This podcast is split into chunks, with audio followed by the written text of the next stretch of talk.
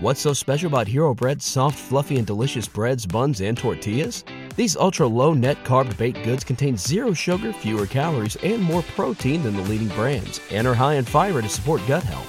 Shop now at hero.co.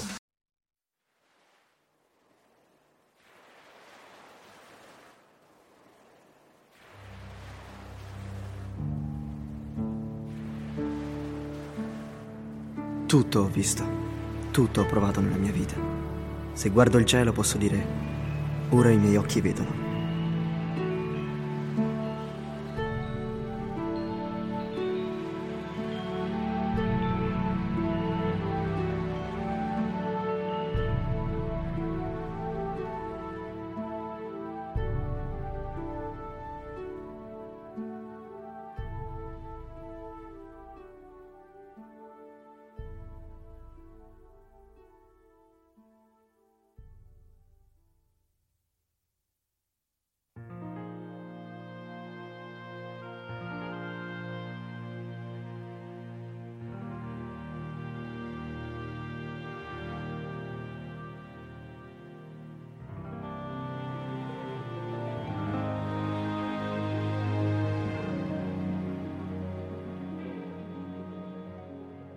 All'ascolto e in visione. E io sono Giovanna e sono in compagnia di Michele, la mia spalla, per la nostra rubrica Quattro chiacchiere fra amici, che vuole essere un po', diciamo, il salotto dei tolkieniani italiani. Quindi qualche volta ci prendiamo un tè virtuale io e Miki e qualche volta abbiamo anche ospiti altre persone come ogni salotto che si rispetti. E in questo caso abbiamo ospiti due carissimi amici che eh, sono Pietro e Filomena, eccoli lì, e che fanno parte del circuito dei tolkieniani italiani, ma eh, in qualità di amici e collaboratori, nel senso che eh, non sono nostri editor oppure nostri articolisti oppure membri del gruppo di lettura, insomma gente che viene dal di dentro, ma gente che viene dal di fuori, eh, pur appunto collaborando attivamente con noi, nel senso che ovviamente siamo entrati in contatto, è nata questa amicizia, noi siamo molto d'accordo con i loro valori, loro sono molto d'accordo con i nostri e quindi ci siamo ben trovati a ragionare e a camminare insieme. E abbiamo appunto deciso di fare questa puntata di oggi eh, che riguarderà Aldarion ed Erendis, la pronuncia è importante, e, e la, vita nelle, la, vita di coppia nelle opere di J.R. Tolkien. E dopo questa puntata sicuramente poi ne seguiranno delle altre. Tuttavia adesso non faccio la maleducata, eh, passo la parola ai nostri ospiti in modo che loro possano presentarsi, descrivere la loro realtà, mh, mm, che cosa fanno, il loro blog, di che cosa si occupano nella vita di tutti i giorni, insomma. Prego ragazzi, buonasera e benvenuti. Grazie, grazie. ben trovati, grazie per, per, per la pazienza, insomma perché dovevamo già vederci con questa questo incontro a giugno, poi ci fu il Covid, siamo stati, diciamo prima, insomma, con Giovanni e Michele, siamo stati falciati tutti quanti e quindi poi abbiamo rimandato l'incontro che si è rimandato di volta in volta fino finalmente ad oggi, 9 ottobre, ci siamo, insomma, ce l'abbiamo fatta. Allora, noi siamo appunto uh, Pietro e Filomena, siamo una coppia di sposi, uh, io sono di origini pugliesi, mia moglie invece è... io sono di origini calabresi, come ma... Giovanna ma, ma viviamo in Umbria, a Perugia. Sì, sì, siamo, uh, ci siamo trasferiti qui da, da, circa un anno, anzi no, da un anno preciso, siamo genitori di due bimbe di 6-8 anni e insomma ci occupiamo principalmente di spiritualità e vita quotidiana, perché siamo convinti insomma che tutto ciò che fa parte della nostra vita quotidiana, quindi dal, da preparare una colazione, dall'accompagnare un figlio a scuola fino a, a cose magari che a volte sono viste come spirituali, ecco, tutto quello che viviamo rientri nella nostra vita spirituale, perché tutto ha un senso e un significato profondo, insomma, nella, nella nostra vita. Quindi cerchiamo di stare, per quanto è possibile, con gli occhi aperti per riconoscere davvero uh, l'importanza eh, di ciò che, che, accade, di ciò che ci succede e di leggere all'interno del nostro quotidiano appunto una presenza, la presenza di Dio, eh, perché siamo credenti, ma per chi magari non lo è, la presenza comunque di, una, di qualcosa di più grande, insomma, che ci, che ci trascende. Ecco. Filo, vuoi aggiungere? Ah, il blog. sì, il blog, il blog appunto Pietra e Filomena, siamo presenti insomma anche sui vari social, Facebook, Instagram, YouTube, con questo nome che è il nostro, Pietra e Filomena. E, insomma, se volete leggere un po' quello che scriviamo, lo basta digitare, insomma, viene fuori insomma il nostro, il nostro blog. Questo, altro?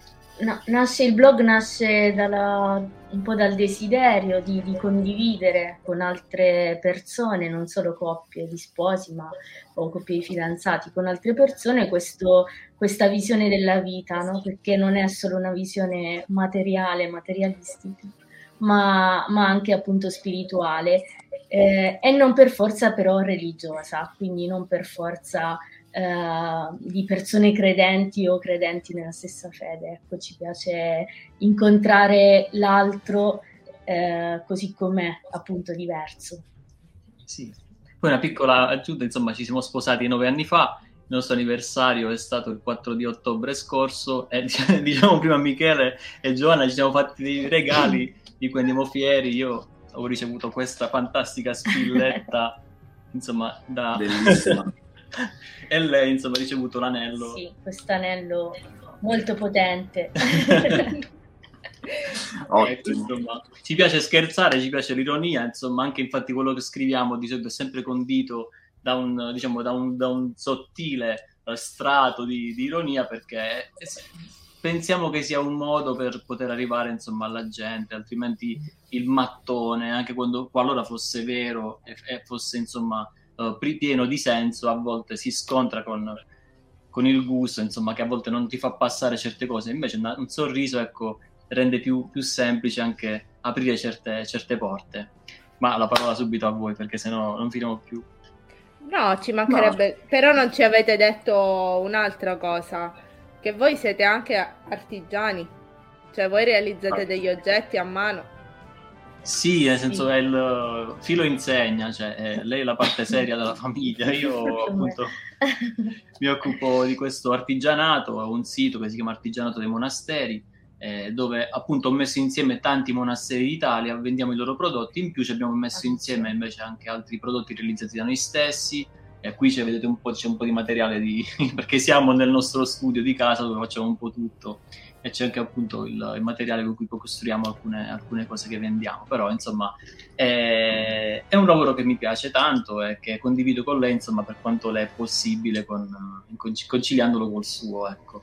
Grazie per avercelo chiesto. No, ci mancherebbe. Io ci tenevo particolarmente a sottolineare questa cosa perché comunque sai, cresime, comunioni, il Natale che si avvicina, un compleanno, sono sempre diciamo dei, delle idee sfiziose, nel senso che io penso che una cosa fatta a mano, appunto artigianale, sia un regalo meraviglioso al di là del suo valore, perché ogni oggetto, ogni cosa che viene fatta a mano è un pezzo unico.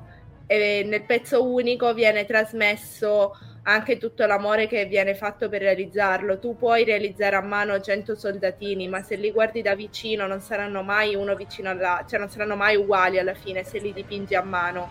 Per questo ci tenevo appunto a sottolinearlo perché proprio è per me è bellissimo, artigianato. Grazie. Grazie. grazie Giovanna, grazie. Ci mancherebbe. Bene così. Aspetta, una cosa tecnica, hai mandato il link perché noi siamo vecchi e quindi avevo bisogno degli occhiali così, vedere se... Sì, hai mandato il link mandato... da condividere. Sì, ovviamente okay, cosa allora, succede? Voi non lo sapete, ma durante le nostre live succedono sempre 100.000 problemi tecnici. eh, prima non andava il microfono di Michele, ora esatto. sono andata per mettere il link su Tolkieniani Italiani, gruppo pubblico, della quale io sarei già peraltro amministratrice quindi in teoria io mettendo il link lui dovrebbe andare in automatico, penso io. Sì. Sì, invece, mi, sì. invece, mi, diceva di no, che era in attesa di approvazione, come cioè, mi, mi autoapprovo. Ok, chiediamo allora ai moderatori di approvare subito il Gliel'ho detto e mi dicono no, è già stato lanciato il link. Ok, va bene. Va bene. Sul nostro comunque c'è, sul nostro c'è. Eccolo qui. Eccoci. Ci possiamo rivedere in diretta. Allora ringraziamo Francesco per averci salvato in extremis. Tanto a quanto pare è collegato. Bene così. Allora, direi che adesso che anche voi avete lanciato il vostro il vostro link, diciamo, passerei la palla a Michele se vuole farvi qualche domanda più specifica sul, sul vostro blog, su qualcosa comunque del vostro appunto quotidiano. Mi sì, ehm, volevo ecco un attimo chiedervi secondo voi qual è, non so se c'è una ricetta per una buona, eh, una buona vita amorosa, una buona vita di coppia, qualcosa che avete condiviso sul vostro blog, qualche idea, qualche spunto. Provate ecco, a, a, a lanciare qualche, qualche, idea, qualche sasso, sì. vediamo se... Allora, noi praticamente cioè, siamo proprio contro le ricette.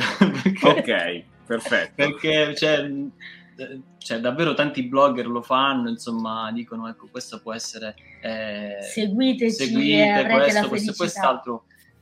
La ricetta per la felicità appunto è fatta di un lavoro, ecco, tornando a quello che diceva Giovanni, un lavoro artigianale, no?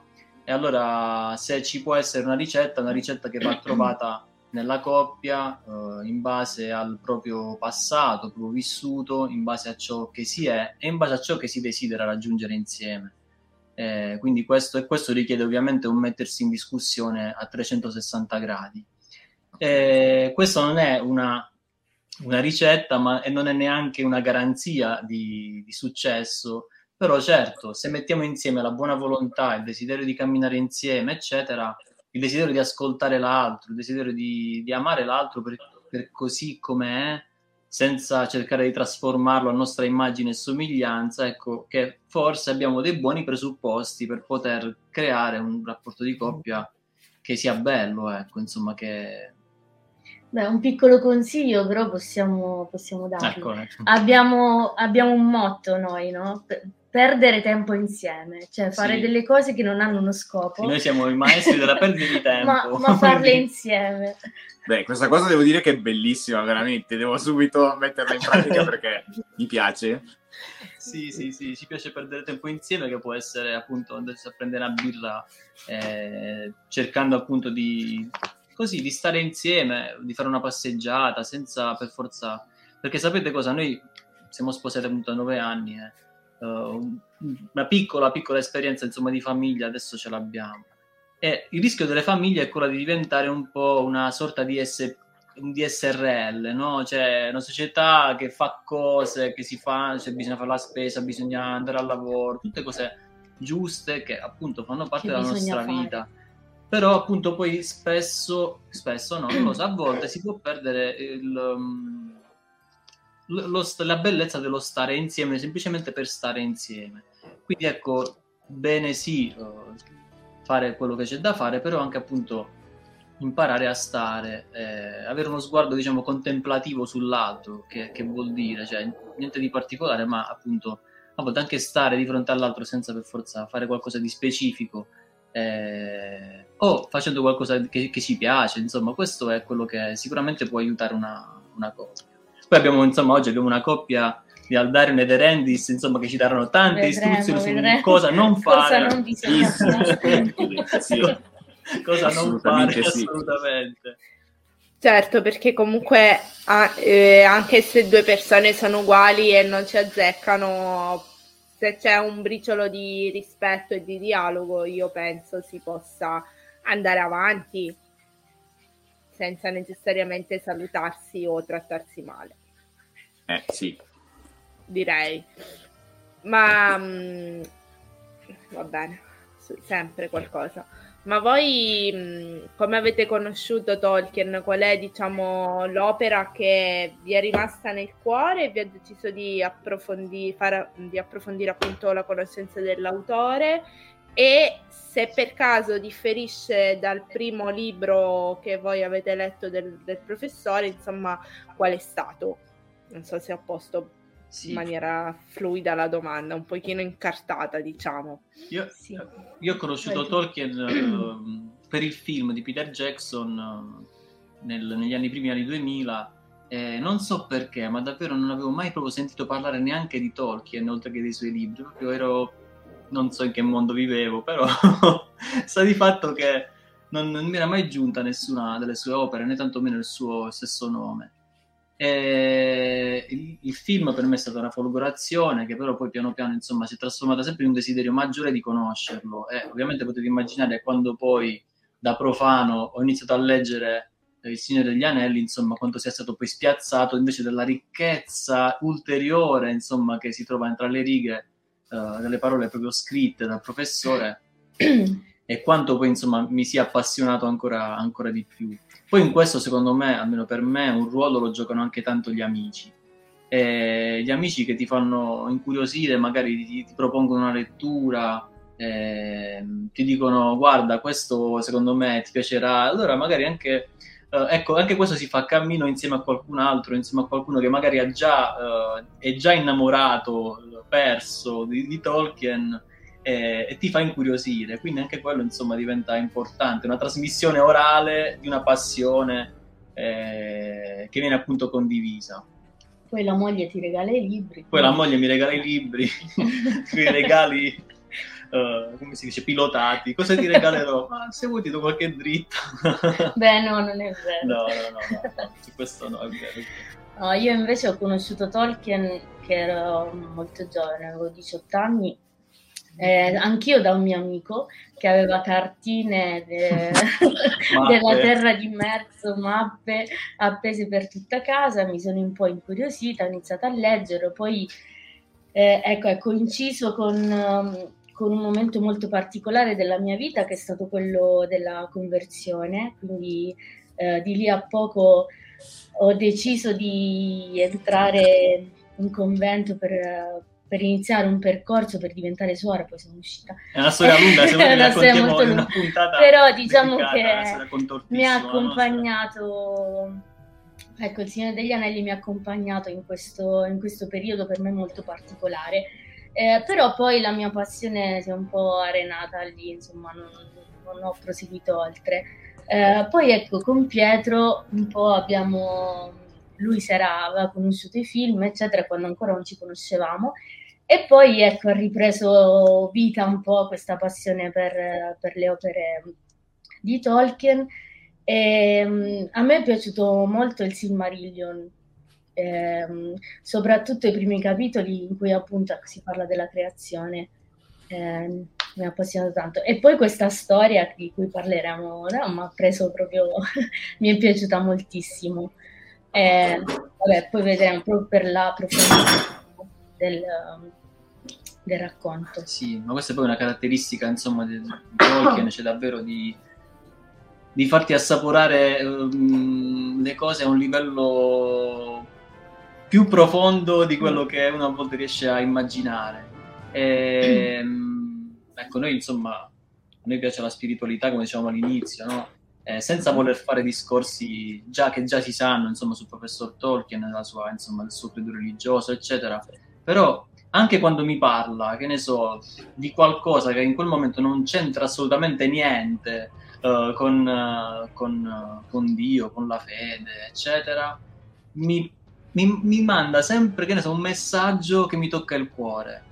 E, e questo è davvero, è davvero, per me molto, è incredibile, nel senso che, non, che supera, non lo so, insomma, tocca corde, ecco, tocca corde davvero del profonde, non solo intellettive, ma anche proprio spirituali, anche emotive, davvero molto, molto forti. Questo sicuramente anche per il suo vissuto, eh, il suo passato, anche insomma difficile di, di orfano, di, insomma, uh, è riuscito poi a mettere nelle sue opere davvero qualcosa di... c'è una bomba di, di contenuti e un, mo- ecco, un mondo uh, tutto da scoprire. Ecco.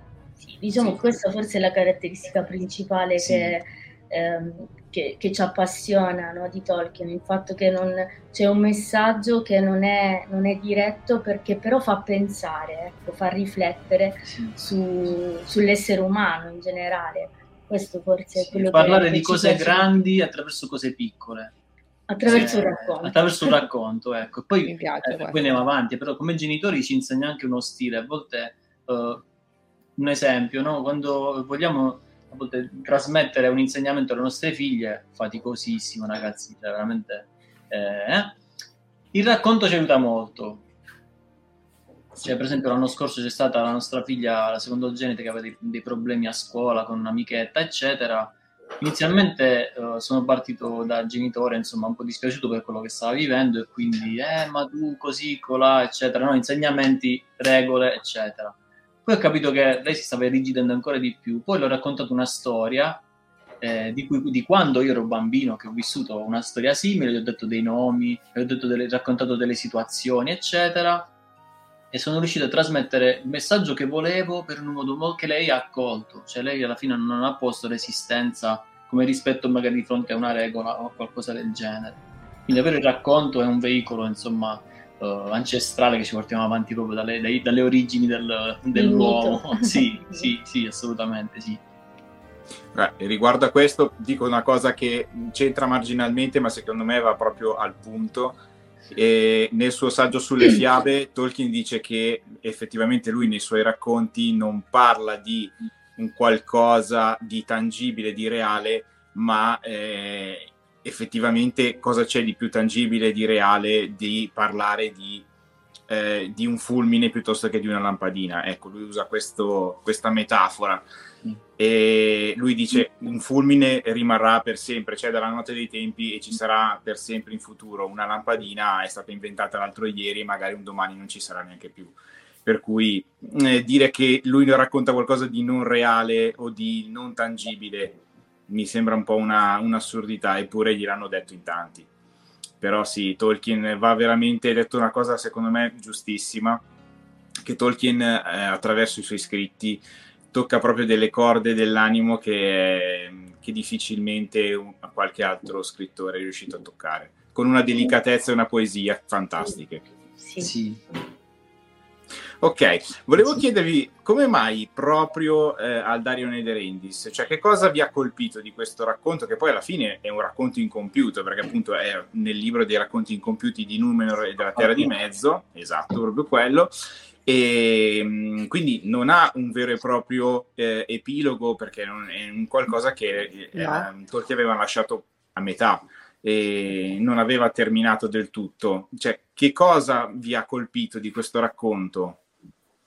Cercheremo di non fare spoiler, nel senso vi invitiamo, okay. invitiamo chi sta seguendo alla lettura, sicuramente facciamo vedere il testo, racconti incompiuti, eh, ne vale davvero la pena, ragazzi leggetelo, compratelo e divulgatelo, eh, però cercheremo di non fare spoiler, non è facile okay. perché ovviamente cer- entreremo un po' nella storia, però cerchiamo di rimanere un pochino Beh, per, per, somme, per, sommeline comunque la storia si può, si può sì, dire fondamentalmente. Sì, chi, chi sono, sì, però, cosa ecco, fanno. Magari, magari Filomena insomma può dire un po' su questo. Beh, secondo, per me, insomma, vabbè, un po' per noi, sì, penso di parlare noi, anche a nome tuo, ehm, ci è sembrata una storia estremamente moderna, no? Sembrano questi Aldario, Aldario Nederendis, sembrano due giovani che, non so, vicini, i nostri vicini di casa, che a un certo punto eh, non si capiscono, no? non riescono più a comunicare, non riescono più a, a parlare, a dialogare. Ecco, e poi l'altra cosa che ci ha colpito tanto è l'accurata analisi psicologica dei caratteri dei protagonisti, eh, in cui davvero capiamo eh, tutto il, quasi tutto il mondo interiore no, dei due, eh, quindi questo, questa passione estrema per, per il mare e dall'altra parte questa passione tenace per la terraferma, per, per la stabilità, per, eh, per quello che mh, mm, ehm, lei pensa eh, che sia ecco, un dono e quindi il dono deve rimanere così, deve rimanere stabile in eterno. E, e questo si scontra invece con la visione, scusate, la visione invece eh, dell'altro protagonista che mh, mm, invece pensa al futuro, a cosa potrà uh, dare quella terra, cosa avverrà uh, per quella terra. Ecco, un po'. Sì, forse ho anticipato un po' troppo. Sì, ci ha colpito davvero questo realismo uh, nella, nel, in questo rapporto di coppia.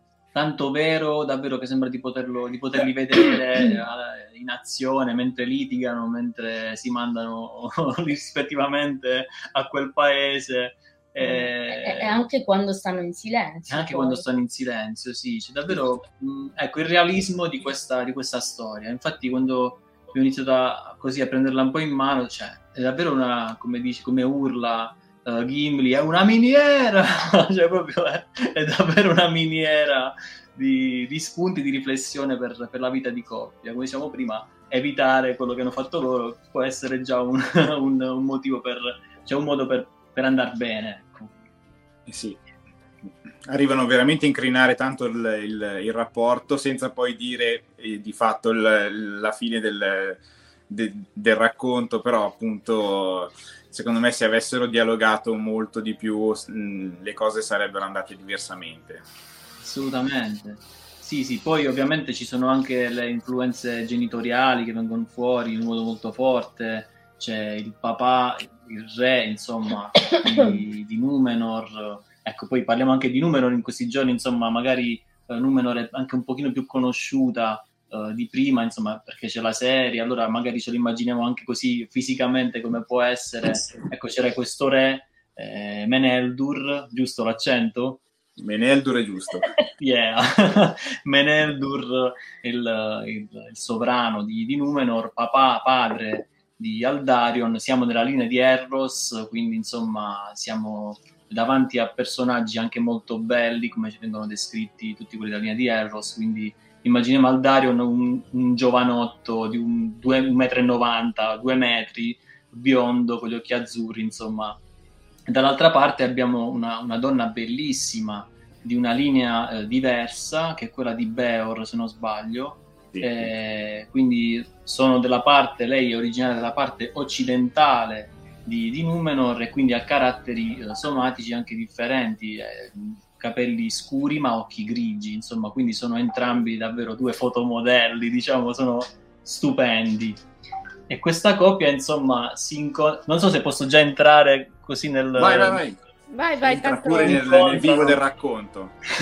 si incontrano uh, grazie a un escamotage della regina, della madre di, di Aldarion, insomma, che vede questa, questa ragazza che poi entrerà a far parte delle sue ancelle, delle ancelle della regina e, e cercherà insomma di, di, farla conoscere a suo figlio. Perché però?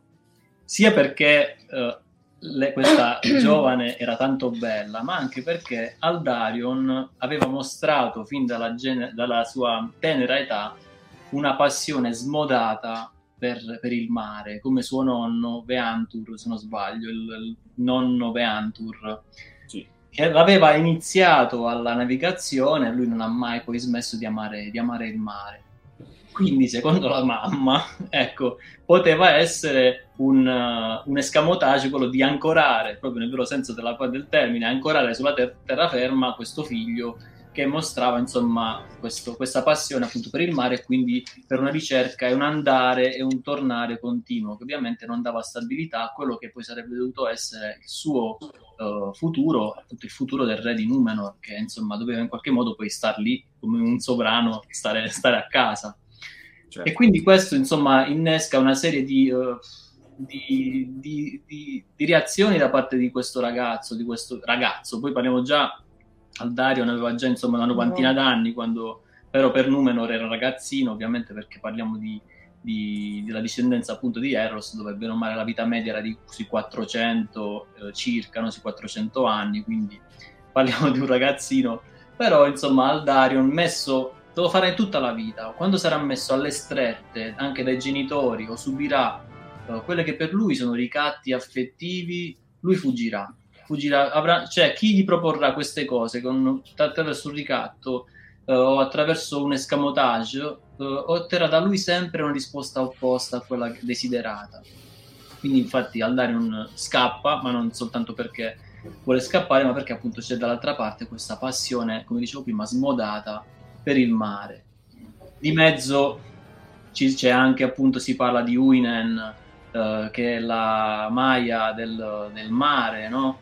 Uh, poi non dimentichiamo anche un altro particolare, che in questo periodo storico a differenza magari di quello che stiamo vedendo nella serie, che già più in là, siamo quasi insomma alla fine nella serie, in questo periodo storico eh, Numenor è ancora un regno di pace eh, dove la custodia dei Valar è veramente sconfinata, quindi anche il mare in realtà con cui si, si confronta Aldarion non è il mare uh, dei pericoli, perché è un mare sempre, e la navigazione è sempre benedetta dai Valar.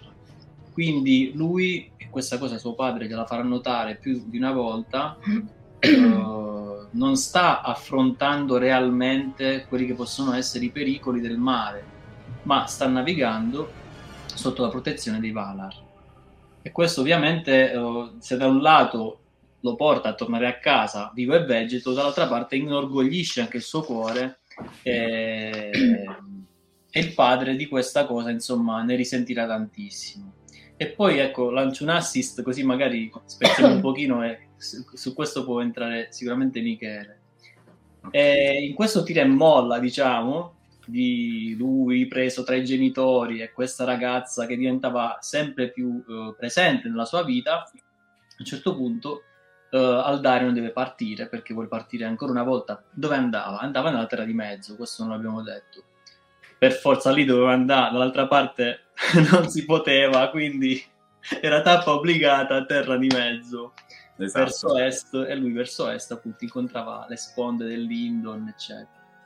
E allora che succede? Che a un certo punto suo padre dice basta, io la mia benedizione non gliela do e lo faccio in un modo fisico, materiale, perché era usanza all'epoca a Numenor che eh, prima di, di, di, partire i naviganti ricevessero da parte del re eh, o da parte della regina, insomma, una benedizione sotto forma di ramoscello, ramoscello chiamato Oiolaire.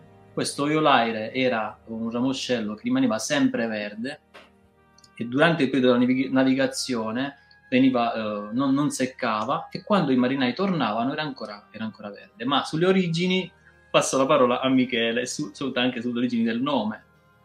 Sì, allora, Oiolaire è un, è un nome Quenya, Quenya è, un, è uno dei linguaggi elfici ricostruiti da Tolkien. Dico ricostruiti perché lui non è che inventava delle lingue, ma le andava proprio a ricercare eh, in base alle sue regole linguistiche di evoluzione che lui, si, lui stesso si era, si era posto. E, um, oiolare vuol dire proprio, è, è, una parola composta da oio che vuol dire sempre e l'aire che è una delle stagioni. Eh, gli elfi avevano sei stagioni a differenza delle nostre che sono solo quattro. E era proprio quella corrispondente all'estate.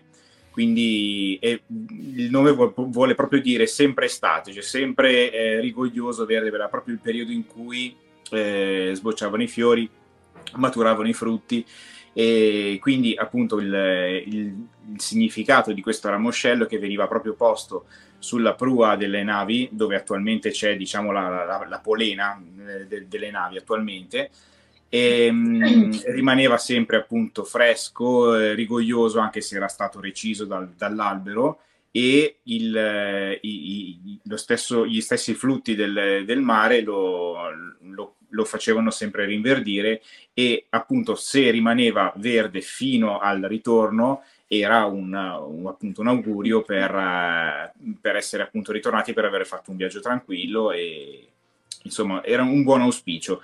E veniva posto proprio sulla prua delle navi da una delle, delle donne della casa reale.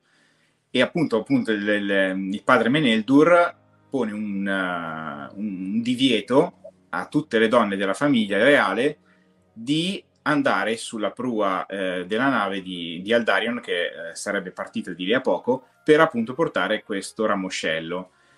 E mh, diciamo, su, con la complicità della, della regina, eh, appunto Erendis, che non faceva parte della famiglia reale, andrà lei a portare questo ramoscello e appunto per augurare a, ad Aldarion un, un buon viaggio e una, un presto ritorno. Ecco.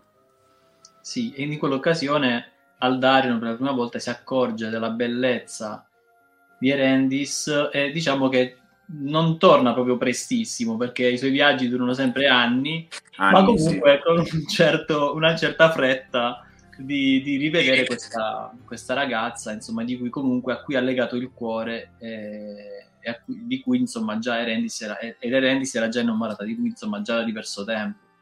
Sì. E, ecco, passerei un attimo la parola al filo per un po' abbiamo parlato della, della passione per il mare di, di, Aldarion, invece la passione per, per i boschi, a cosa porterà uh, Erendis? Che loro un po' estremizzano quelle passioni, un po' parleremo anche magari un po' di un, tra virgolette, destino, eccetera, per quanto riguarda Aldarion, no? è legato al mare però estremizzano le passioni. Quindi questo può essere già un piccolo insegnamento per, per noi. E poi dopo ri- voglio ricordarmi insomma un piccolo inciso che è un mio punto di vista rispetto a Aldarion e Tolkien. Se me lo ricordo, poi lo, lo, lo facciamo. Segnalo. Me lo segno, non me lo segno, come diceva Trovisi.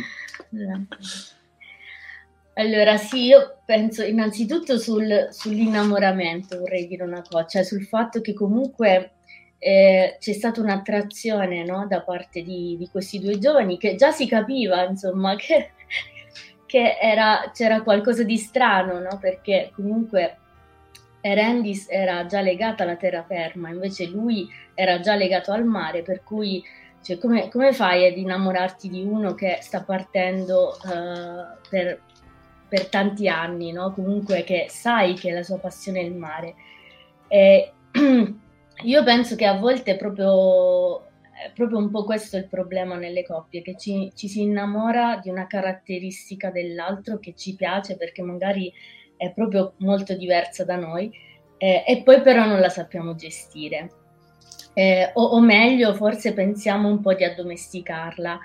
E, ehm, e appunto Erendis invece ha questo... Erendis, Erendis scusate a, questo, a questa passione per, per la terra, per, per la natura, eh, per gli alberi, proprio per la terraferma, direi, no? Um, e, sì, e anche cioè, sì, la, la, stabilità. ma anche questo uh, amore proprio che, che, la lega alla terra e agli alberi, per cui ehm, lei non, come, come, accennavo prima, questo dono va conservato eh, e va conservato così com'è. E, e non riesce a vedere un... Um, ecco, non, non, riesce a vedere, non riesce a essere un po'... Um, malleabile, ma, ecco, diciamo. un po' flessibile, ecco, questo mm-hmm. è il mhm. termine. Non riesce a essere un po' flessibile su questo, non riesce a, a fare entrare un'altra visione ehm, delle cose, no? E così e basta. E poi c'è un passaggio in cui la mamma, la mamma sì. di, di Rendis no, dice, eh, le dice: Sin dall'infanzia tu hai cercato, hai cercato sempre di ottenere tutto o niente, no? proprio per, per si... sottolineare questa, questa sua poca flessibilità, questo voler eh, avere, cioè voler, o tutto bianco o tutto nero, non, non avere un punto, eh, non voler cercare magari un punto di equilibrio. Eh, e questo lo fa anche proprio con, con la sua visione di, di, stabilità, col suo amore per la terraferma. Sì, sì, sì. Lei, ecco, a un certo punto ci viene anche narrato che in qualche modo è come se sfidasse uh, Uinen, uh, quindi questa divinità dei mari, uh, cercando di, di sottrargli fondamentalmente il suo amato. E, e questo ecco, ha un, sì, un modo di fare che insomma, è molto, molto comune insomma, anche tra, tra, di noi, insomma, è una cosa che a volte ci blocchiamo nelle situazioni perché appunto una vogliamo qualcosa e la vogliamo assolutamente come diciamo noi. Ecco, questo è un grande intoppo alla felicità. Ma dici, ma quindi, ok, la felicità è accontentarsi? No, non è accontentarsi, ma innanzitutto parte dall'accogliere la realtà per quella che è. Quindi e questo ovviamente richiede un grande, una grande maturità eh, e una grande anche consapevolezza di sé, perché appunto quando sappiamo chi siamo e quello che vogliamo, ecco anche che sappiamo anche magari più facilmente andare incontro anche a, all'altro, a quelle che sono le sue passioni e i suoi interessi. Poi... Beh, scusa, sì, scusa. vai Giovanna, vai, vai. No, no, scusami, finisci pure Pietro, non volevo, pensavo avessi finito. Vai pure, finisci, No, poi ti faccio la dicevo, domanda. ehm, questa è ecco, una caratteristica che in qualche modo possiamo sottolineare, evidenziarla e e metterla un po' come ecco, il punto di scontro che avremo sempre tra, mh, tra questi due innamorati, perché sono di fatto innamorati nella loro vita non c'è nessun altro, non, non ci sono altri per Alda- altre per Aldarion o altri per, per Erendis. E- però ecco, poi a un certo punto, nonostante l'amore reciproco, arriveranno, senza spoilerare, però arriveranno proprio a, posso dirlo, soprattutto lei, nei confronti di lui, a mettere un muro invalicabile eh, dove Aldarion non avrà più nessuna possibilità di entrare nel, nel suo cuore, nonostante lei continui ad amarlo.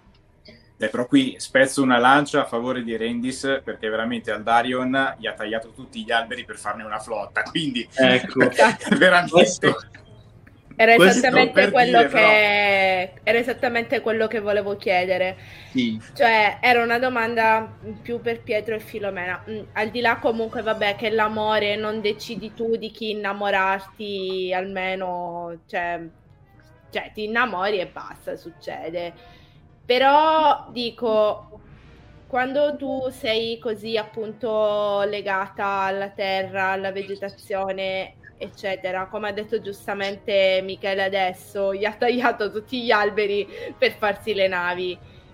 Cioè, mh, come puoi innamorarti di una persona tanto distante da te o comunque pensare che possa funzionare? Perché non stiamo parlando di una persona che ama guardare le serie TV e che si innamora di una lettrice. Uno si mette sul divano con la TV e le cuffiette, l'altro col libro e può.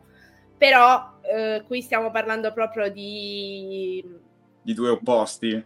ma due opposti, due opposti, cioè non so come dire, non è neanche l'amante del barbecue e il vegetariano, perché anche lì poi riesci a trovare un punto di incontro.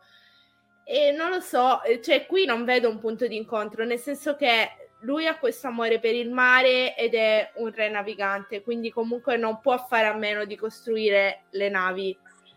Cioè sì, sarebbe più semplice stare lì a fare il suo lavoro, che sarebbe quello del re, non andarsene in giro, ok?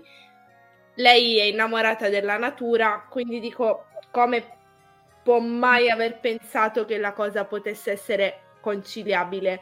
A maggior ragione che abbiamo evidenziato il fatto che soprattutto Erendis non è una persona flessibile, disposta a chiudere un occhio e a tendere una mano al partner cercando di comprendere quali sono i suoi bisogni e quali sono le sue, eh, diciamo, ispirazioni, desideri e quant'altro. Come? proprio questo che è quello che succede, questo. ecco perché è una storia vera, nel senso, cioè, nel senso potrebbe essere una storia vera, perché questo succede spesso.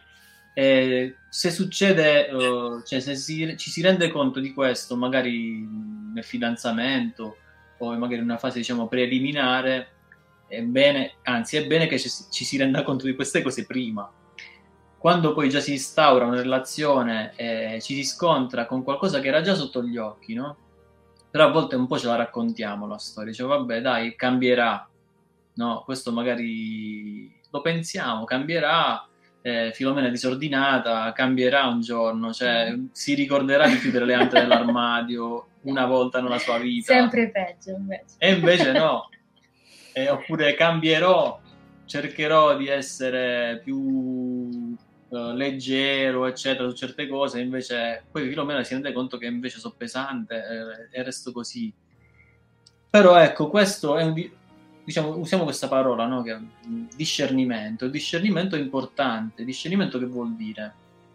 Eh, non giudicare eh, quella, una persona, no? dire quella persona è sbagliata, eccetera, perché non è questione di persone sbagliate, ma è questione di, ecco, mi rendo conto che sto legando il mio cuore a una persona che eh, ha una visione della vita molto diversa dalla mia. La domanda che vi devo fare è, io sono eh, decisa a cambiare? Oppure sono Oppure decisa sono ad decisa ad accogliere, accogliere questa, visione persona così com'è? Ecco, così quindi questo è importante. Nel loro caso ci sono stati, come dicevo all'inizio, anche tanti, tante eh, ingerenze da parte dei genitori. Non dimentichiamo che, tornando alla storia nello specifico, Aldarion doveva sposarsi, Aldarion doveva dare un erede eh, aveva diverse pressioni. Certo, in quanto e, principe. E lui non, non, non, è vero che non voleva sposarsi, però aveva i suoi tempi. Quando il padre ogni volta cercava di parlare di matrimonio, la faccio proprio così uh, grezza, ti devi trovare una moglie, eh, lui si ritirava e diceva ma come? Cioè è questo quello che deve fare un futuro re? Stare su, sulla bella Numenor a passare al vaglio, no? Un po' come il giornale, mi scelgo la moglie più bella e poi cioè, questo quello che devo fare? Non è meglio per me andare a cercare ori e tesori per Numenor? Il padre poi gli risponderà, ma guarda che Numenor non ha bisogno di altro, noi siamo, cioè, Numenor, piccola parentesi, è la terra del dono, è, una, cioè, dire, è un ben di Dio vivente, è una terra rigogliosa, florida, c'è tutto, non abbiamo bisogno di altro oro, di altri diamanti, cioè, c'è tutto e lui invece insomma ha questa spinta. Quindi ecco, uh, i genitori che influiscono, anche questo per noi che cosa ci può insegnare? Che appunto il periodo di discernimento rispetto alla persona con cui vorremmo costruire una vita è anche, impara- è anche importante a, uh, ascoltare eh, quello che ci dicono i genitori, i parenti, insomma le persone che ci vogliono bene e anche lì discernere questo che mi stai dicendo è vero, è buono, lo accolgo per la mia vita, quest'altro no Forse Aldarion non era uh, lo sposo ideale per, per Erendis? Probabilmente sì, probabilmente no. Questo non, non c'è un... Non possiamo dire no a priori solo perché l'esito è stato nefasto. Perché potevano giocarsela meglio. Ecco, qui forse anche il punto. Ok, io mi sono sposato già. Che faccio? Mi rendo conto che proprio non riesco ad andare incontro a, a, questi, a queste differenze. Che facciamo? E anche voi prima, quando presentavamo un po' la storia dei nostri eroi, uh, avete detto delle cose importanti, cioè non, non c'è dialogo. Quindi se ci sono già queste difficoltà, ma allo stesso momento non c'è assolutamente dialogo, ecco, sul dialogo se ne può parlare, nel senso che lì non è una questione di propensione, cioè ok, a me piace il mare, a te piace la montagna, parliamone. Invece lì ha funzionato un po', a me piace il mare, a te piace la, la terraferma, però non era solo questione di, Però di l'ho semplificata, l'ho semplificata. Perché poi eh, il bello di questa storia è che si passa dal cercare di dar ragione a uno e poi dopo dice no però aspetta anche lei ha ragione no? Quindi un errore da non fare bello... in generale quando si ha a che fare con la propria visione di coppia e con la visione degli, delle altre sì, coppie cioè, questa, cioè, ragione a qualcuno infatti questa storia così estrema no? ci fa venire fuori poi fa venire fuori tante cose vere appunto che eh, che hanno ragione tutti e due, ma hanno torto anche tutte e due. Questo è, è sì, è vero. C'è anche il fatto che poi No, di, di... Vai, vai, vai, vai, Michele. Vai. C'è anche il fatto, dicevo, che anche mh, Aldarion continua a procrastinare il, il, fatto di volersi decidere a sposarsi, anche solo a, a fare la proposta a Erendis. Eh, ma lui non tiene conto del fatto che, appunto, essendo un discendente diretto di, di Elros, ha una vita appunto molto lunga, come tu dicevi giustamente Pietro, sì, sì, 400 sì. anni più o meno. Sì, e, e Rendis invece no, cioè nonostante avesse una vita molto lunga rispetto agli standard della Terra di Mezzo, eh, però comunque molto meno rispetto ad Aldarion. E gli, glielo dice proprio chiaramente, cioè ti devi sbrigare perché io non ho tutto il tempo che hai tu, quindi c'è anche questo aspetto. Eh, sì, sì, c'è anche questa differenza importantissima no? che viene fuori. No, ma volevo aggiungere un'altra cosa sul, sul fatto che, che, lei si è innamorata di quest'uomo totalmente diverso da lei. Probabilmente quello, quello che dice la madre di lei, quella caratteristica tu vuoi tutto o niente, probabilmente anche questo, no? il fatto... Uh, si è intestardita sul dire ok, questa, questa sfida, questa battaglia, questa, la vincerò io. Il, magari il mio amore sarà più forte eh, del suo amore per il mare o comunque a quel punto il rivale non era più neanche Aldarion ma era proprio il mare.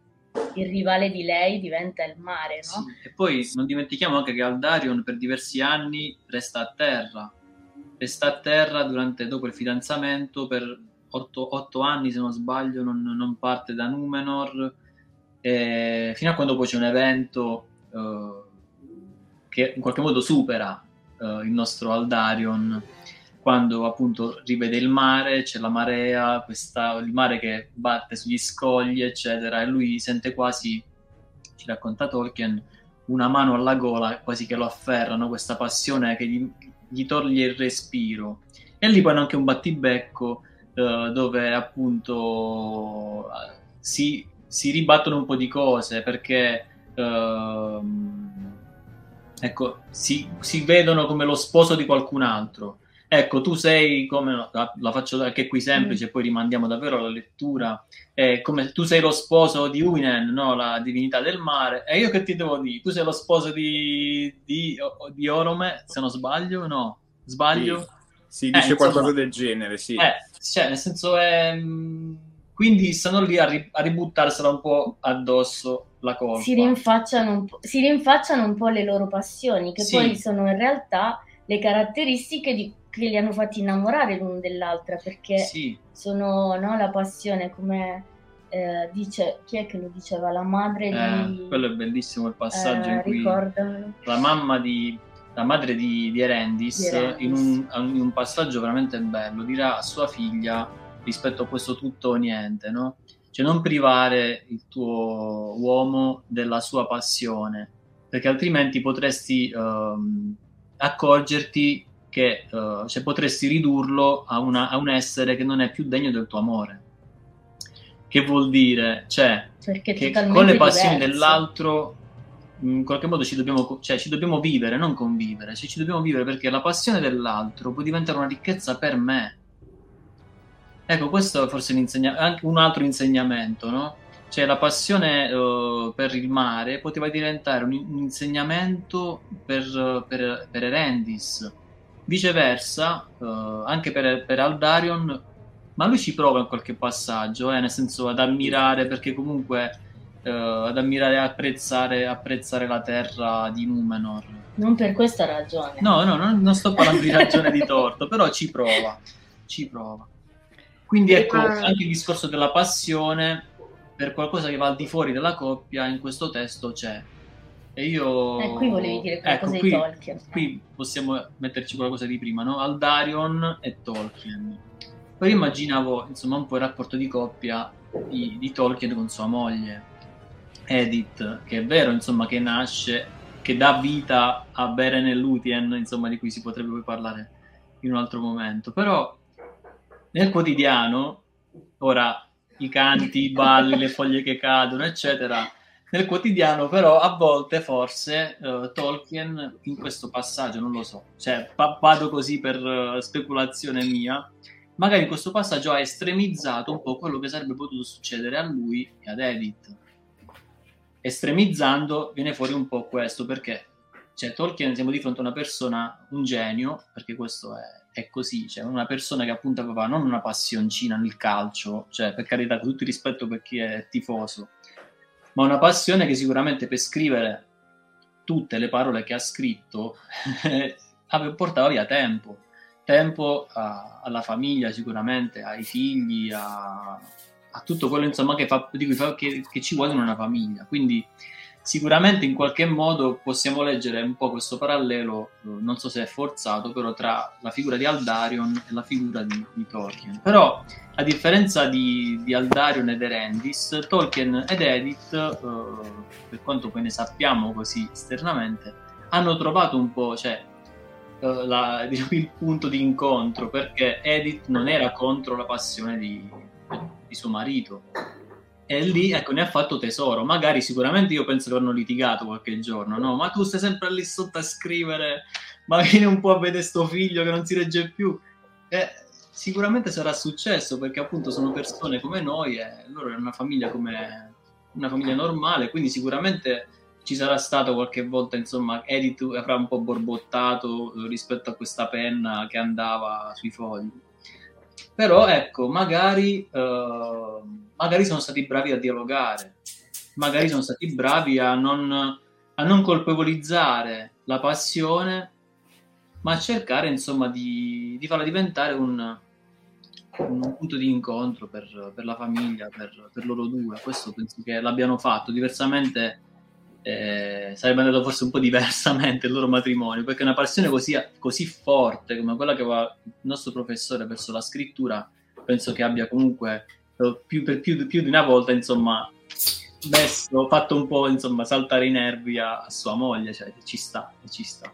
No, no, ma infatti secondo me è un parallelismo perfettamente azzeccato. E anzi, Edith stessa aveva la passione del pianoforte e Tolkien, allora, anche se nel film eh, e in alcune pagine si legge quasi che Tolkien abbia tarpato le ali a Edith eh, circa la sua carriera di pianista, sono le solite persone che decontestualizzano perché abbiamo passato due guerre che sono il 16-18 e la seconda guerra mondiale e viviamo e siamo comunque in un periodo storico dove non è che le donne possano prendere e fare la, la carriera che vogliono, quindi nessuno ha tarpato le ali a nessun altro, anzi secondo me poi ricordiamoci che comunque la famiglia Tolkien non ha mai divulgato moltissimo della vita privata dei due coniugi, eh, anche le lettere sono rimaste comunque conservate negli archivi di famiglia e basta. Ma eh, sono sicura che comunque mentre cioè, mi piace immaginarli così, lui che scrive appallotta le foglie perché non gli piace quello che ha scritto e riscrive e lei con il pianoforte che gli ha regalato lui che si esercita un pezzo che, che ama particolarmente, ecco mi piace immaginarli così a tutti quelli che dicono che Jay ha tarpato le ali alla sua Edith, direi proprio no, perché tanto in ogni caso dimmi nel 46 una donna che pianista di successo deve diventare.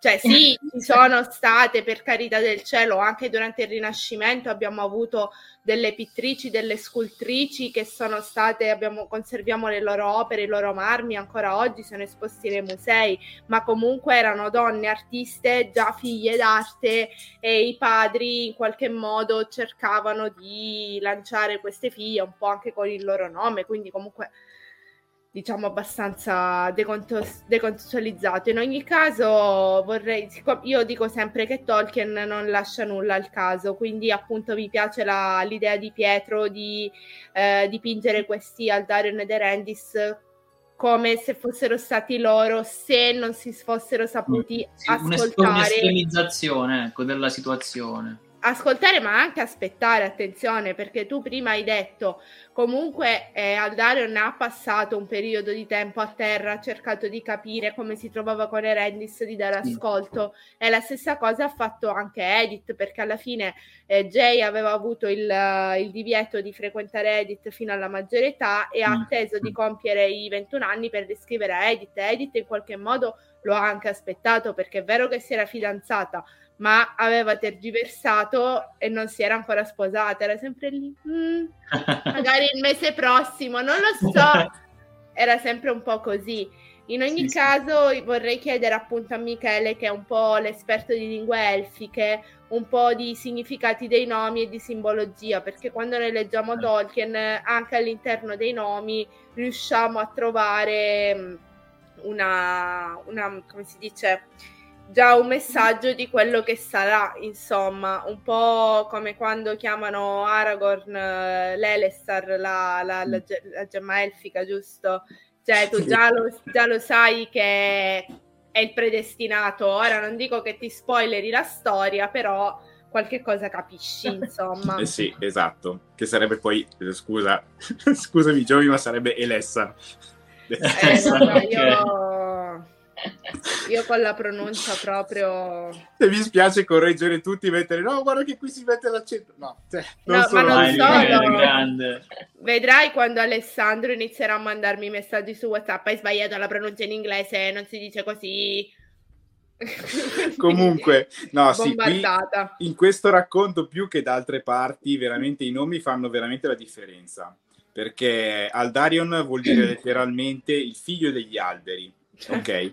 Per cui Okay, però è un nomignolo, è un nomignolo, eh, nomignolo, nomignolo, è vero, anche se poi salirà al trono come Taraldarion, sì. quindi come, come, come, re utilizzerà questo nome.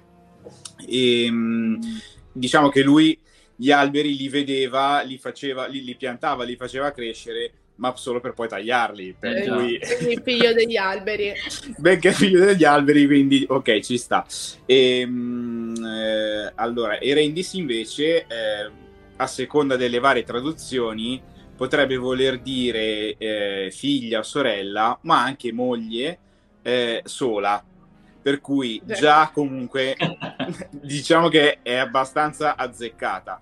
Che potrebbe avere la, la, valenza di figlia unica, eh, e per questo magari appunto le può essere stato dato questo nome oppure poteva magari essere semplicemente proprio una cosa un, un nome così che poi le, le è stato fatale e, ed è stato quasi premonitore Sì. e mh, invece allora Aldarion e aveva anche appunto il suo nome di battesimo che era Anardil eh, che vuol dire eh, amico del sole. Ecco, questo sì, comunque è sempre stato una, diciamo uno spirito abbastanza, abbastanza solare, abbastanza...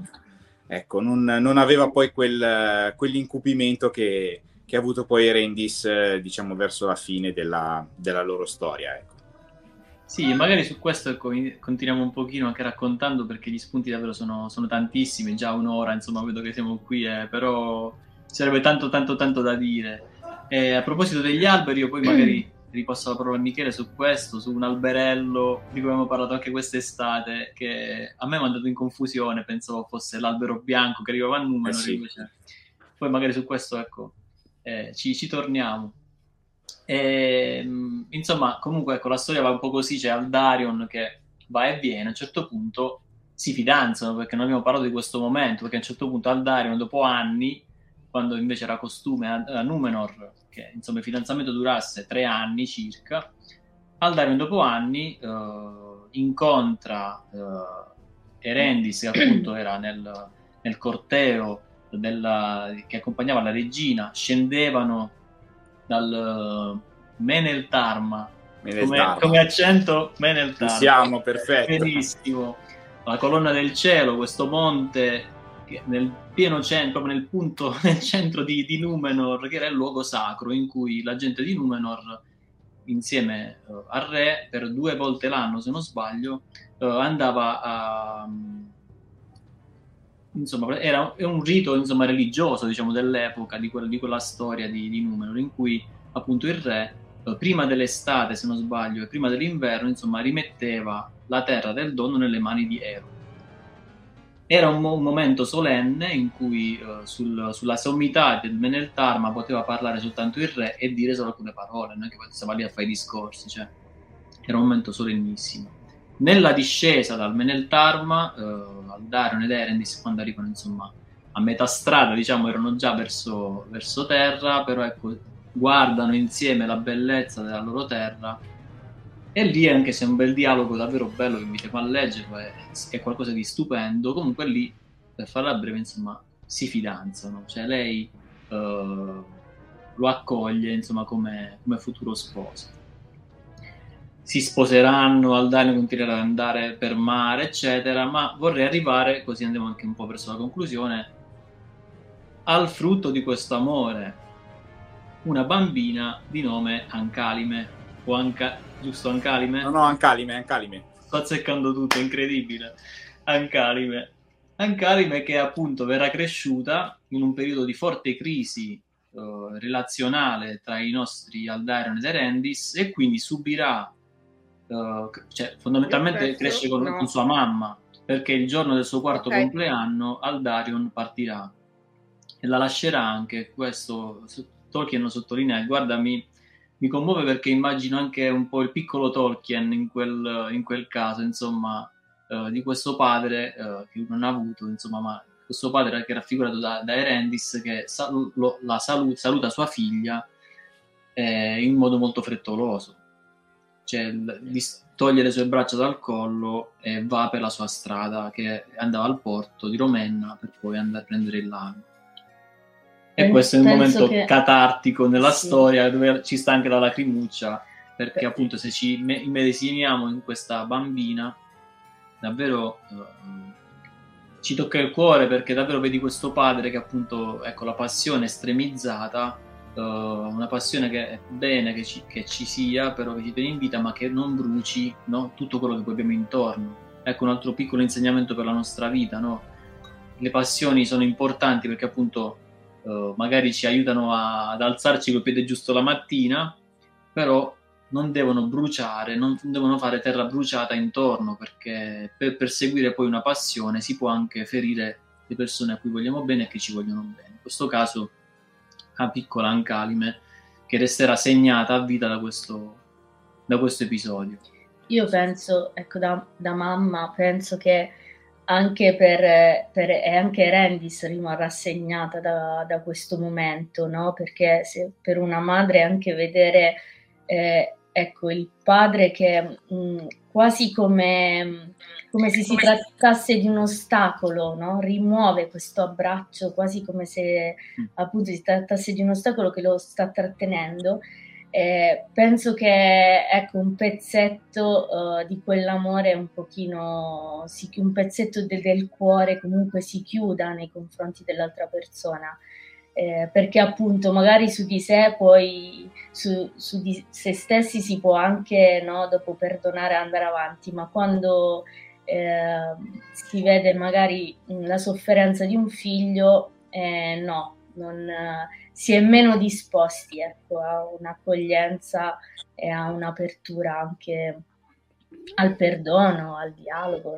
Già lei non era molto predisposta, poi penso che dopo questo è, sì. è, stato un ulteriore affondo. Ecco. Sì, e poi è arrivato il mascottino nel frattempo, scusatevi. Sentiamo il miau, vi saluto. Eh, sì, poi ecco c'è anche il fatto che Ancalime appunto sarà cresciuta uh, in questa casa nelle Merie, nel centro di Numenor, in un luogo bellissimo, uh, dove praticamente c'è ci sono, ci sono pastori, ci sono pecore. Eh, verrà cresciuta in questa casa bellissima, però dove la madre non darà accesso agli uomini. Cioè, Ancalime arriverà a una certa età in cui sentirà un pastorello che fa casino fondamentalmente vicino a casa sua e dirà a una sua, uh, una sua serva di casa ma, ma che è questo? Che, che, cos'è questo essere così rumoroso? E dirà è un maschio. Ah. Sì, perché magari chi non ha letto comunque il Silmarillion oppure non ha letto i racconti incompiuti non sa che in realtà eh, i viaggi per mare mh, duravano anche anni. Poi col eh. fatto che questo tizio aveva fondamentalmente mezzo secolo davanti per fare quello che, che, gli, sem- che gli, gli pareva e piaceva, insomma, se mediamente per un viaggio in mare nell'antichità ci voleva, che ne so, la butto là un mese un anno, no, ehm, il Colombo ci ha messo mi sembra un anno per raggiungere le Americhe, non vorrei dire una castroneria.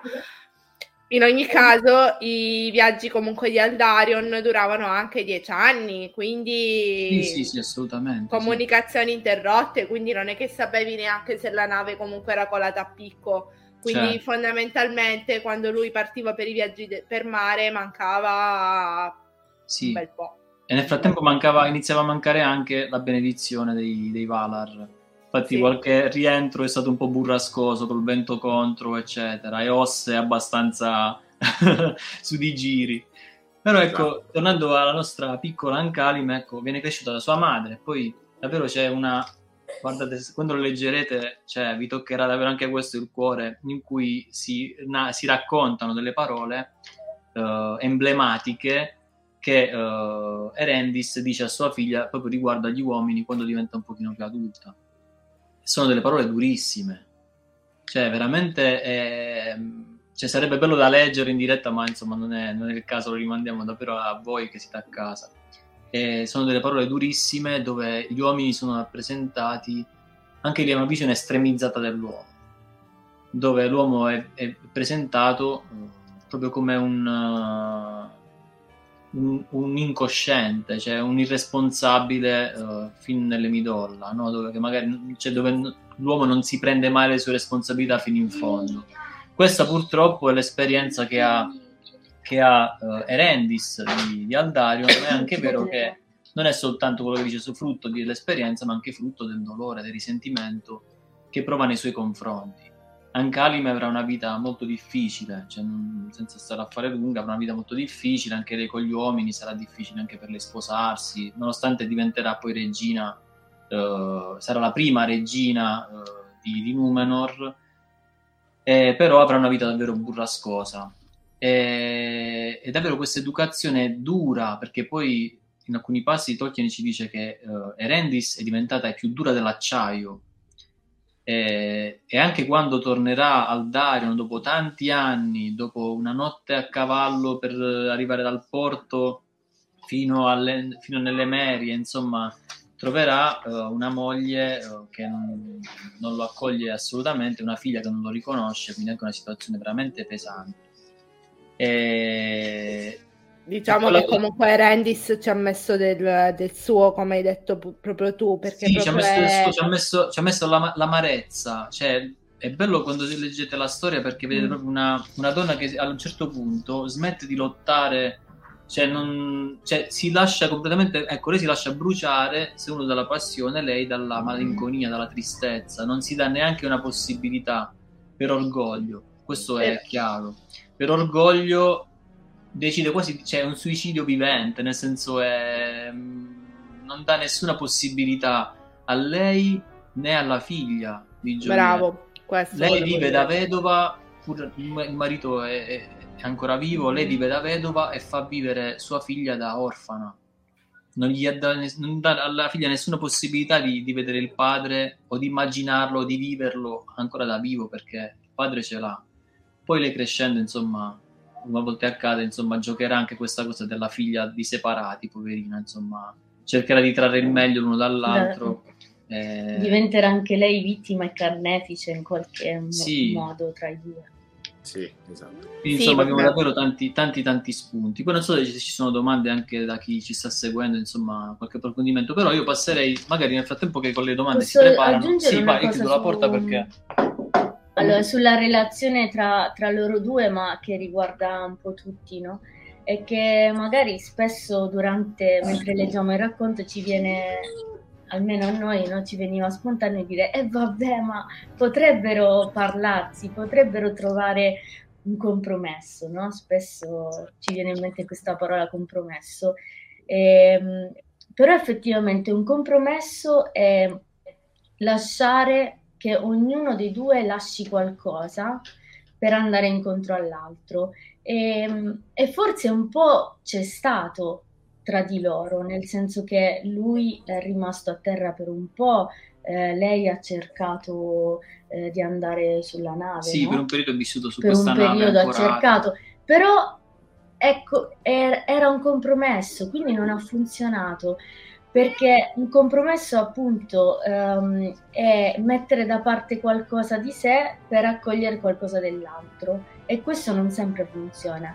Eh, loro invece non sono stati capaci di trovare un punto di incontro, un accordo. Un, un accordo dove essere pienamente se stessi entrambi, senza lasciare da parte niente del, delle loro caratteristiche delle loro passioni. Poi un'altra cosa che avevi accennato no?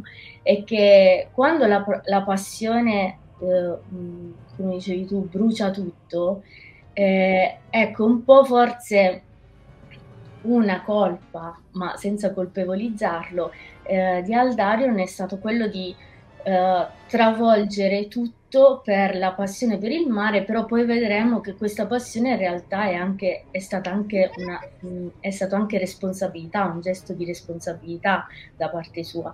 Però diciamo che tutto questo, seppure era uh, appunto qualcosa che lui doveva fare per senso di responsabilità, ehm, ha completamente annientato la sua famiglia, non ha tenuto conto assolutamente eh, soprattutto appunto della figlia, della moglie, ma soprattutto della figlia. Quindi a volte, per quanto facciamo delle imprese molto nobili no? nella nostra vita, eh, nelle nostre giornate, ci occupiamo di cose grandi, eh, importanti per il mondo, ma eh, poi queste imprese magari eh, finiscono per far del male a chi ci sta più vicino, che vorrebbe il nostro affetto, le nostre attenzioni.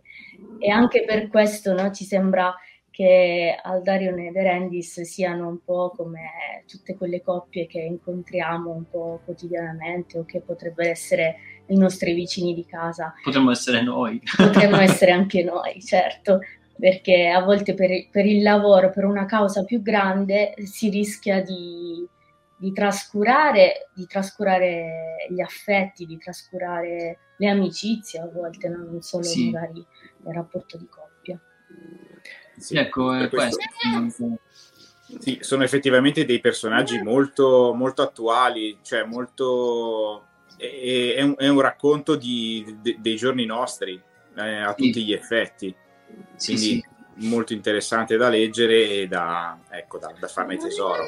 Sì. Soprattutto ci tengo a precisare che per il periodo in cui è ambientato il Silmarillion siamo in una specie di medioevo o pre-medioevo e abbiamo imparato anche dalla storia, fra virgolette, reale che comunque mh, quando si trattava di re, regine, principi e principesse erano praticamente di fatto obbligati a sposarsi e di fatto erano obbligati a sposare chi eh, ti sceglieva la famiglia, erano i famosi matrimoni di, di convenienza, di compromesso per portare avanti la linea di sangue, tanto che spesso addirittura si sposavano fra consanguinei. Sì.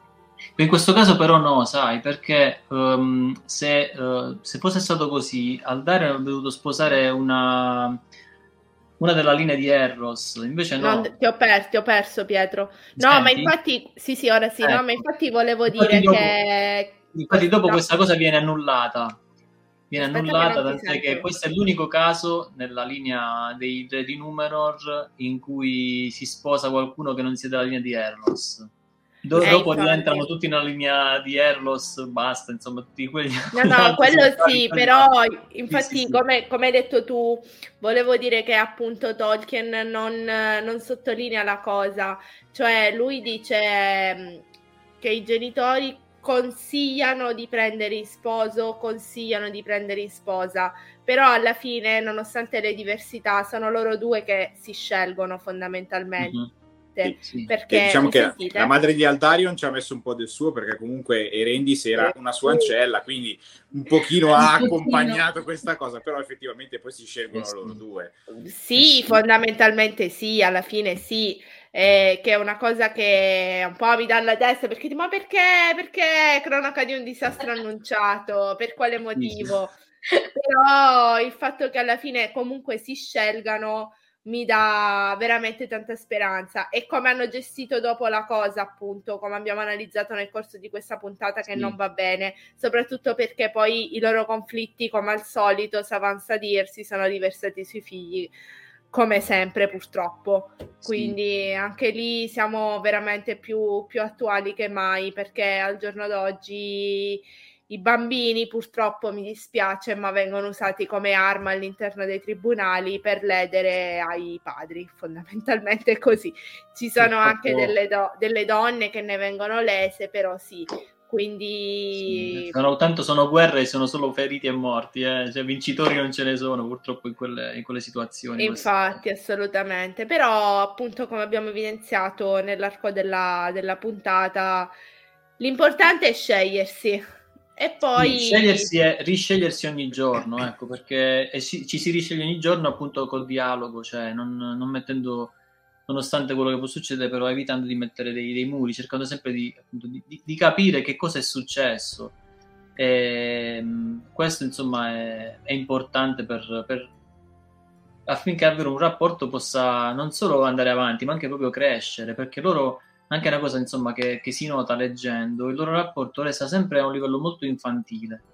Cioè, nel senso, loro mh, è vero che sono innamorati, non si lasciano mai, nel senso che sì, dopo a un certo punto. Uh, Spoiler. però il loro rapporto non evolve. Cioè, la loro, loro, la loro relazione è ferma al, al primo giorno ma non in un senso bello, in un senso negativo, perché ah, che bello come il primo giorno. No, si odiano perché a un certo punto, se l'amore non, non progredisce, in qualche modo ecco, diventa, non, cioè, ha bisogno proprio, proprio, nella sua natura quello di progredire, di andare avanti. Invece lì resta bloccato resta, e loro restano bloccati su, su, quelle cose, sempre le stesse cose, sempre le solite storie, eccetera. E, esatto. e, poi, come diceva lei, insomma, non trovano mai un accordo, no? Magari ecco, cercano il compromesso. Questo dell'accordo è un esempio che facciamo spesso. Cioè, un accordo che cos'è? Cioè, è come una chitarra, no? tu c'è una chitarra, c'è delle corde eh, accordo e suonarle insieme daranno un nuovo suono. Quindi l'accordo vuol dire che tutte e due le parti vengono fuori per quello che sono, no? nonostante in queste, dif- in queste, differenze, e trovano insieme un accordo. Cioè due cuori che mh, mm, a un certo punto eh, battono insieme e dicono la propria, nessuno sta zitto. Invece il compromesso che spesso si trova anche nelle nostre coppie è quello che zittisce uno dei due. Ok, facciamo come dici tu, facciamo, oppure facciamo come dico io.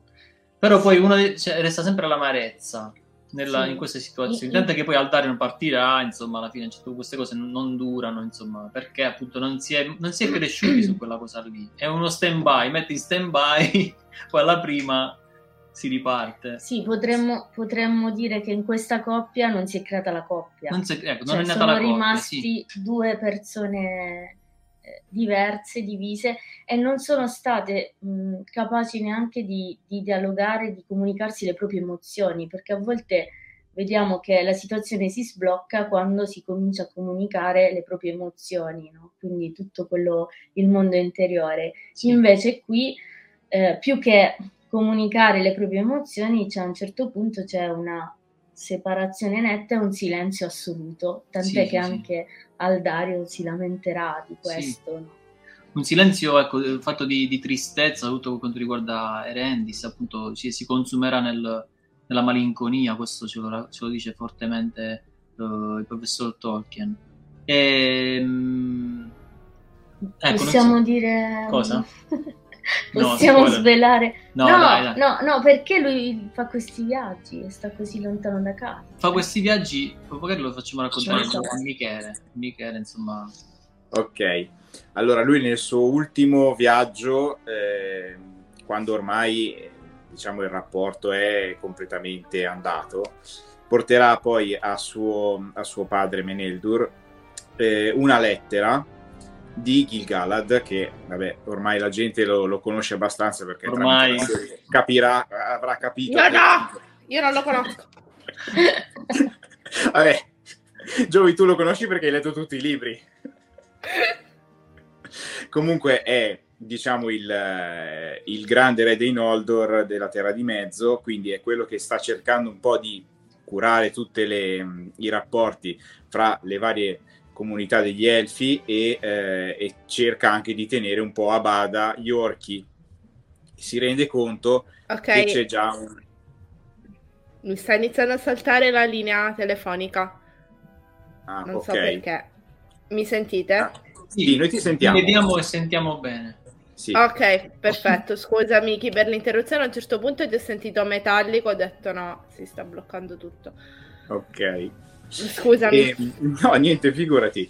E, mm, per cui niente, mm, appunto Gil-galad eh, capisce che c'è qualcosa che si sta muovendo e che è appunto il ritorno di Sauron e ehm, appunto eh, esterna queste sue preoccupazioni ad Aldarion e chiede di in, dare questa lettera a, a suo padre per chiedere aiuto agli uomini di, di Numenor per far fronte a questa, a questa minaccia che, che, è sempre più crescente.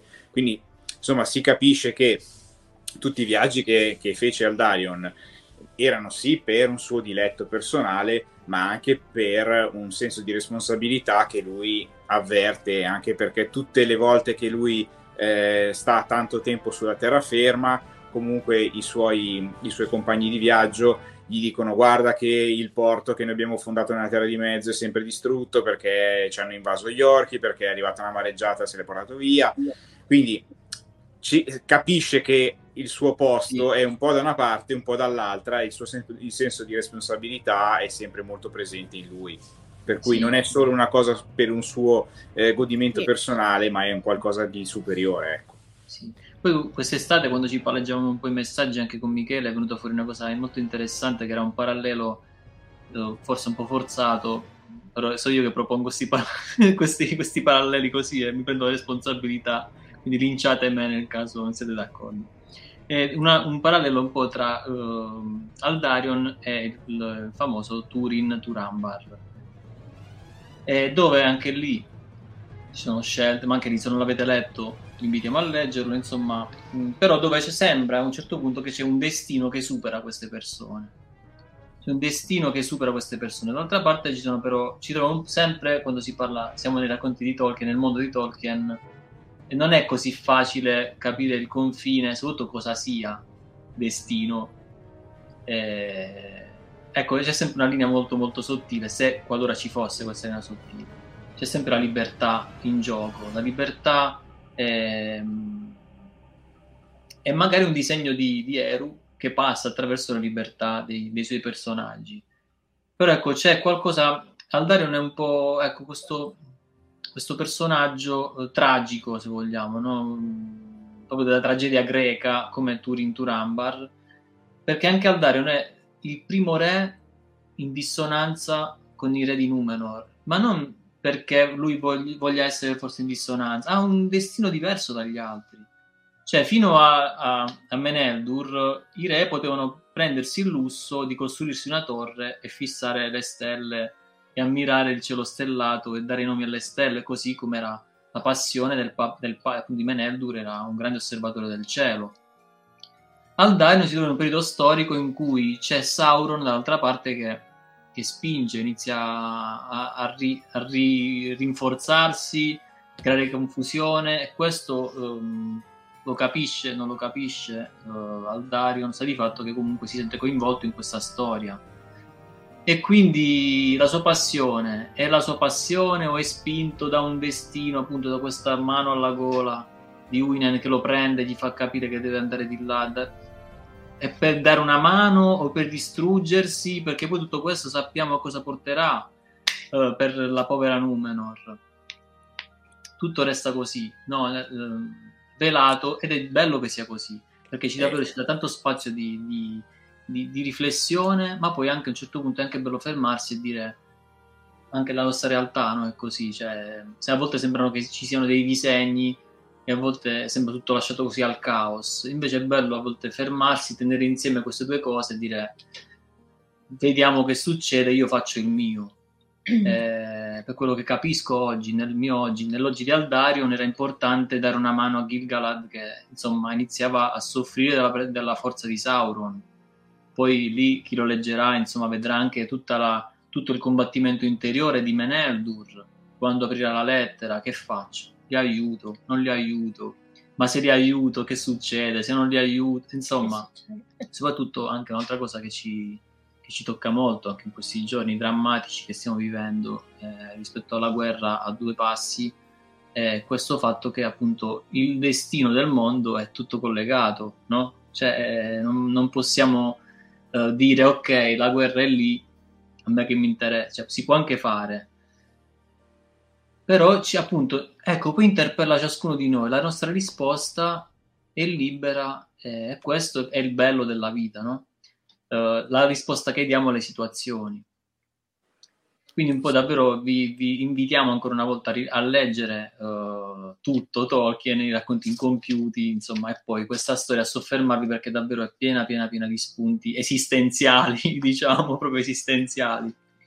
Però e tornando poi, alla storia, tornando alla storia se, se questo si fosse saputo prima, avrebbe cambiato il rapporto tra Aldarion ed Erendis?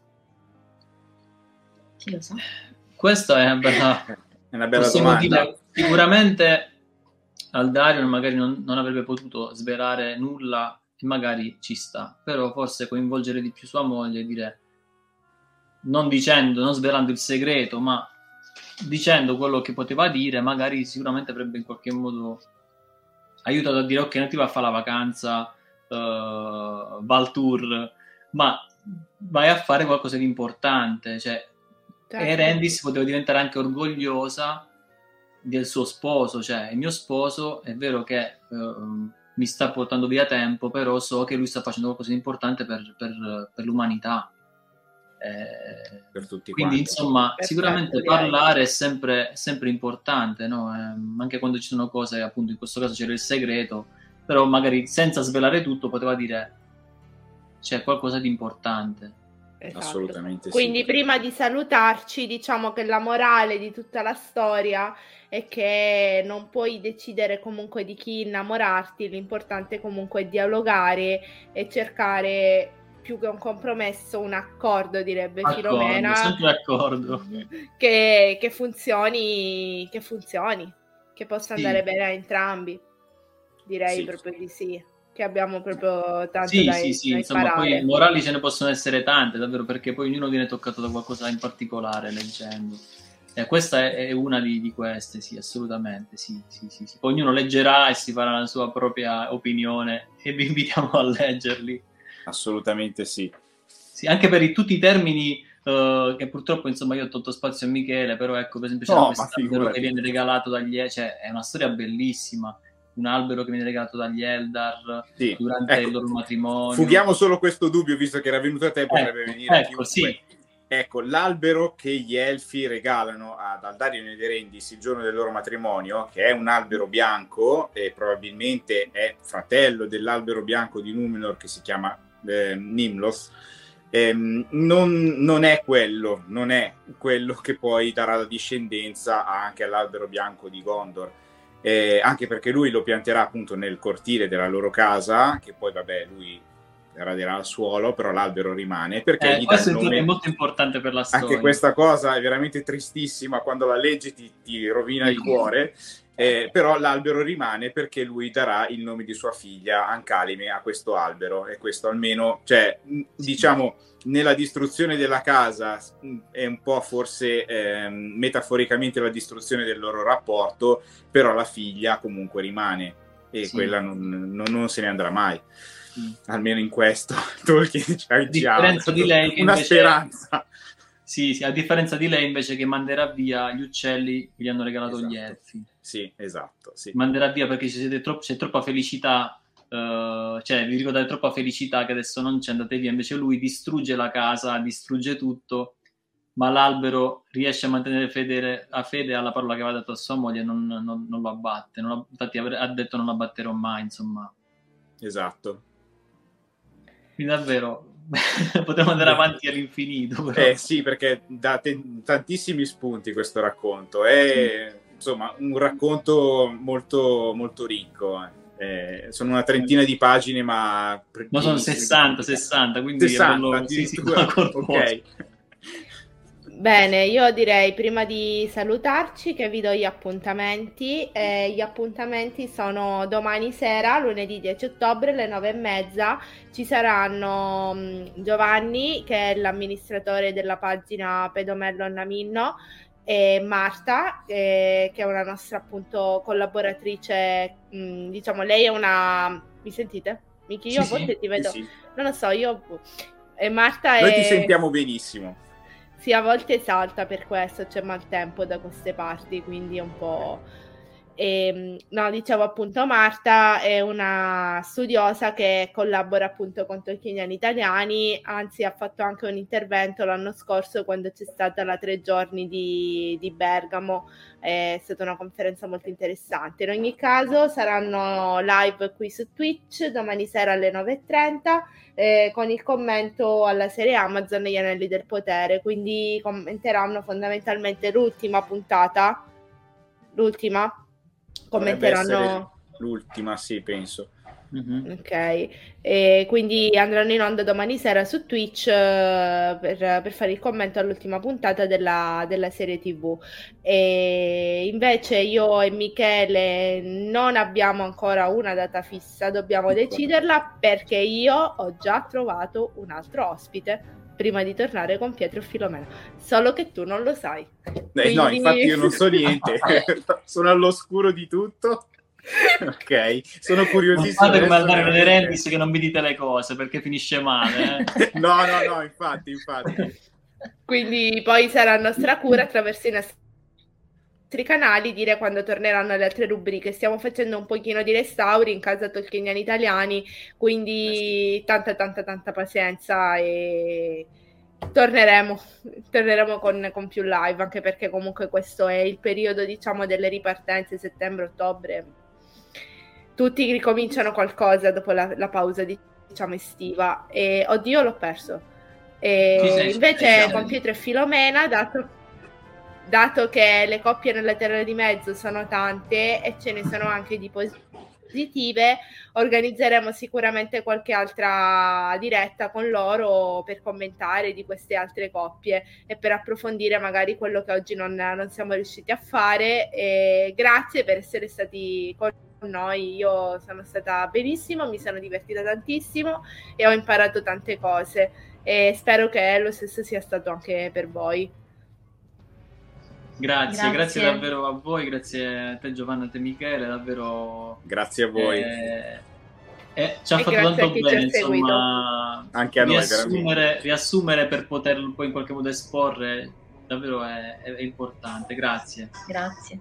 Ovviamente Grazie. potete recuperare la live sia sulla pagina di Pietro e Filomena, sia su Twitch, sia appunto su, su YouTube. La vostra pagina si chiama proprio Pietro e Filomena, quindi non, potete, non potete sbagliarvi. D'accordo, grazie mille a tutti e una buona serata. Grazie, Ciao. buona serata a tutti. Ciao. Ciao.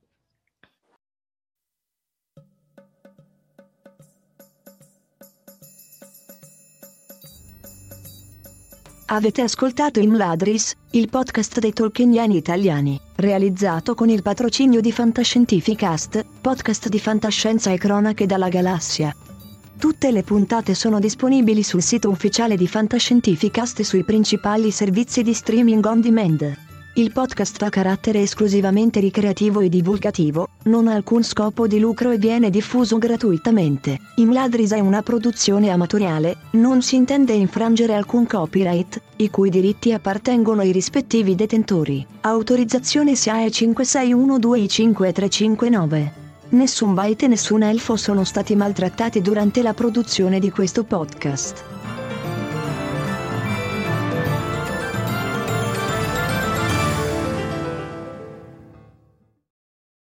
BetMGM has an unreal deal for sports fans in Virginia. Turn $5 into $150 instantly when you place your first wager at BetMGM. Simply download the BetMGM app and sign up using code Champion150. Then, place a $5 wager on any sport. You'll receive $150 in bonus bets, regardless of your wager's outcome. And if you think the fun stops there, the King of Sportsbooks has plenty of surprises in store. Check out daily promotions, same game parlays, live bets, and so much more. Download the app in Virginia today and get $150 in bonus bets instantly from your first wager only at BetMGM. BetMGM and GameSense remind you to play responsibly. See BetMGM.com for terms. 21 plus only, Virginia only. New customer offer, subject to eligibility requirements. Rewards are non withdrawable bonus bets that expire in seven days. Please gamble responsibly. Gambling problem? Call 1 800 Gambler. Promotional offer not available in Washington, D.C. What's so special about Hero Bread's soft, fluffy, and delicious breads, buns, and tortillas?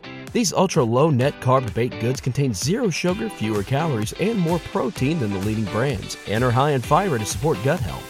Shop now at hero.co.